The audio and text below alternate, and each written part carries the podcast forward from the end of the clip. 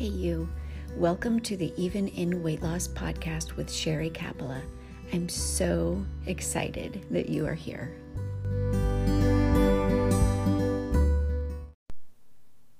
All right, so welcome to episode five.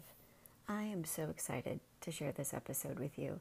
This is one of those episodes that I didn't see coming.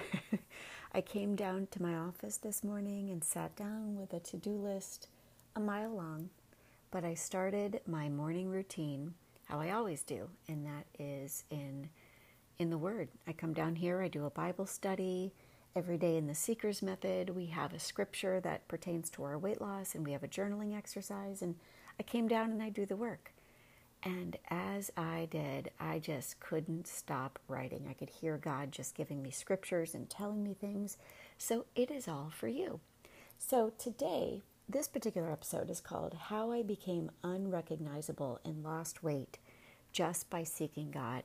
This is the podcast episode, yet again, that I wish I would have had when I was waking up and stepping out of the world and into life, you know, like really seeing the value of and the criticality of what's important in life.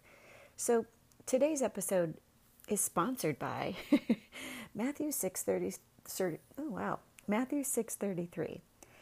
This is the scripture that kind of was the launching pad for this podcast this morning. So, Matthew 6:33 says, "Seek the kingdom of God above all else and live righteously, and he will give you everything you need." And I end that with even in weight loss. This is so true that when you seek God above all things, and you live righteously, that He will give you everything you need, even in weight loss. To seek Him first above everything else, just like the scripture says that you were to do, it means that you put Him first place in your life, even on your weight loss journey. And that looks like creating an environment where success is possible for weight loss and seeking His strength over your willpower when it comes to all of the impossible things or it's starting to get hard, you don't do what you naturally do on a diet and you try to just will yourself through things. No, you seek His strength when it seems impossible or when it starts getting hard. This is how you put Him above all things. You start to invite Him onto the journey because when you put God first, that means that you spend time with Him you build a relationship with Him. If you're too busy to spend time with God, then I need you to just check yourself right now to assess your priorities. Maybe your priorities are set on all of the important things that the world has told you are important. The key is not to prioritize what's on your schedule, but to schedule your priorities. Just because you have something on your schedule doesn't mean you need to do it first or that it's the most important. Seeking God should be just like Matthew 6:33 says, it should be above all else in your life. Now, I, I have this question. What could happen in your life if you prioritized God above your daily to-do list? Because oh man, I wish I would have had someone speaking this into my life. For me, I know that when when I began to prioritize God above everything else, I literally found joy as I was losing weight. I released my constant state of depression, my constant overwhelm, and even my constant fatigue. I stopped trying to de stress my entire life with alcohol and nachos. okay, I didn't always eat them together and drink it together, but you get what I'm saying. I, I was constantly trying to numb out in this world with food and alcohol. And I finally got off of, when I just really prioritized God over everything in my life, I got off of my cocktail of antidepressants and my daily downing of wine. I mean, I knew these things were keeping me stuck in my fat pants, but the reality was is I couldn't say no to them. I was habitually ending my day with alcohol and beginning my day with the antidepressants that I had to take every morning with food. And that I discovered, as I stepped away from all of these things, I discovered that I actually loved reading the Bible. and that I could go to bed early and actually get up early. I started enjoying my family even. I know that sounds crazy, but it's just part of my truth. And slowly, I began releasing the weight without even realizing that it was coming off of me.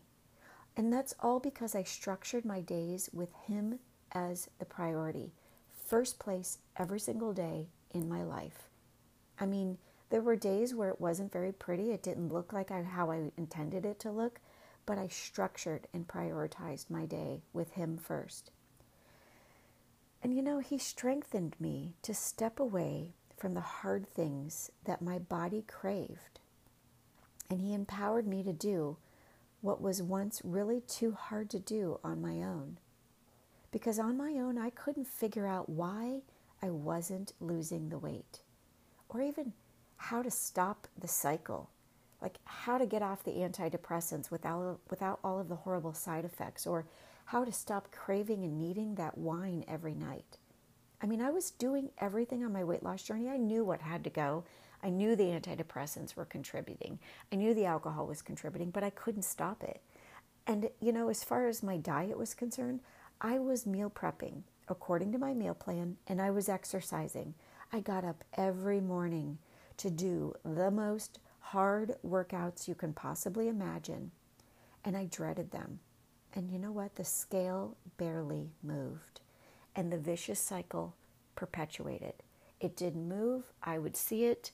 I would I would lean into placing my order at the local Mexican restaurant with Harry and the kids, and then I would have the margarita. like I just, I was stuck. I couldn't get off of this treadmill of perpetually being unable to control my weight.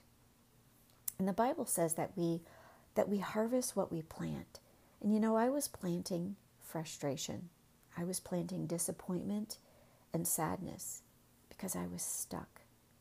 I was doing everything that my diet told me to do. And nothing, I was doing nothing that God's word told me to do. I was living to satisfy my own physical desires for weight loss and how I physically wanted to look. And you know, the Bible says that those who live to satisfy their own sinful nature will harvest decay and death from that sinful nature. And that's exactly what I was doing. That's exactly what I was getting. I didn't see it then, but I can look back on it all now and like see everything I was doing and I can just see it as obvious as ever. I'm just so thankful that God reached down and shook me awake because living in the dread that I had as I walked, awa- walked around completely frustrated about my inability to lose weight was absolutely depressing. I really was harvesting death and decay in my life, and it was all consuming. All of that until God. And now I live to please the Spirit just as Galatians 6 8 says that we should do. And it's true. When you live to please the Spirit, you harvest life. And it's amazing because now the Holy Spirit is my Christian life coach for weight loss. Oh, this whole theory of sowing and reaping, it's a natural law. It's a natural law to basically harvest what we plant, and it applies to every single area of our lives. When I'm too lazy to prep the food that I plan to eat this week to be obedient to my meal plan or to even, you know, just clean up my kitchen, and I just instead opt to watch the latest, you know, whatever TV series we're watching, when I opt to do it because it's more fun or it's just easier or I deserve it or I've had a hard day or all the excuses, I struggle with bad food choices and overwhelm all week. Because every action has a result focusing or, you know, however you see it, or planning to please your comfort or the world standards for your physical frame produces a harvest of sorrow. And that's a truth that I just know too well. It was true for me, and it's I know it's true for many of the clients that I work with. But when you prioritize God and you plant seeds of faith in Him and in developing your spiritual life, you harvest joy and strength on your weight loss journey and in your life in general. So I encourage you today, daily, prioritize Him. Become recognizable to God on the inside. And He'll help you to become unrecognizable on the outside. If I can do this, you can do it too.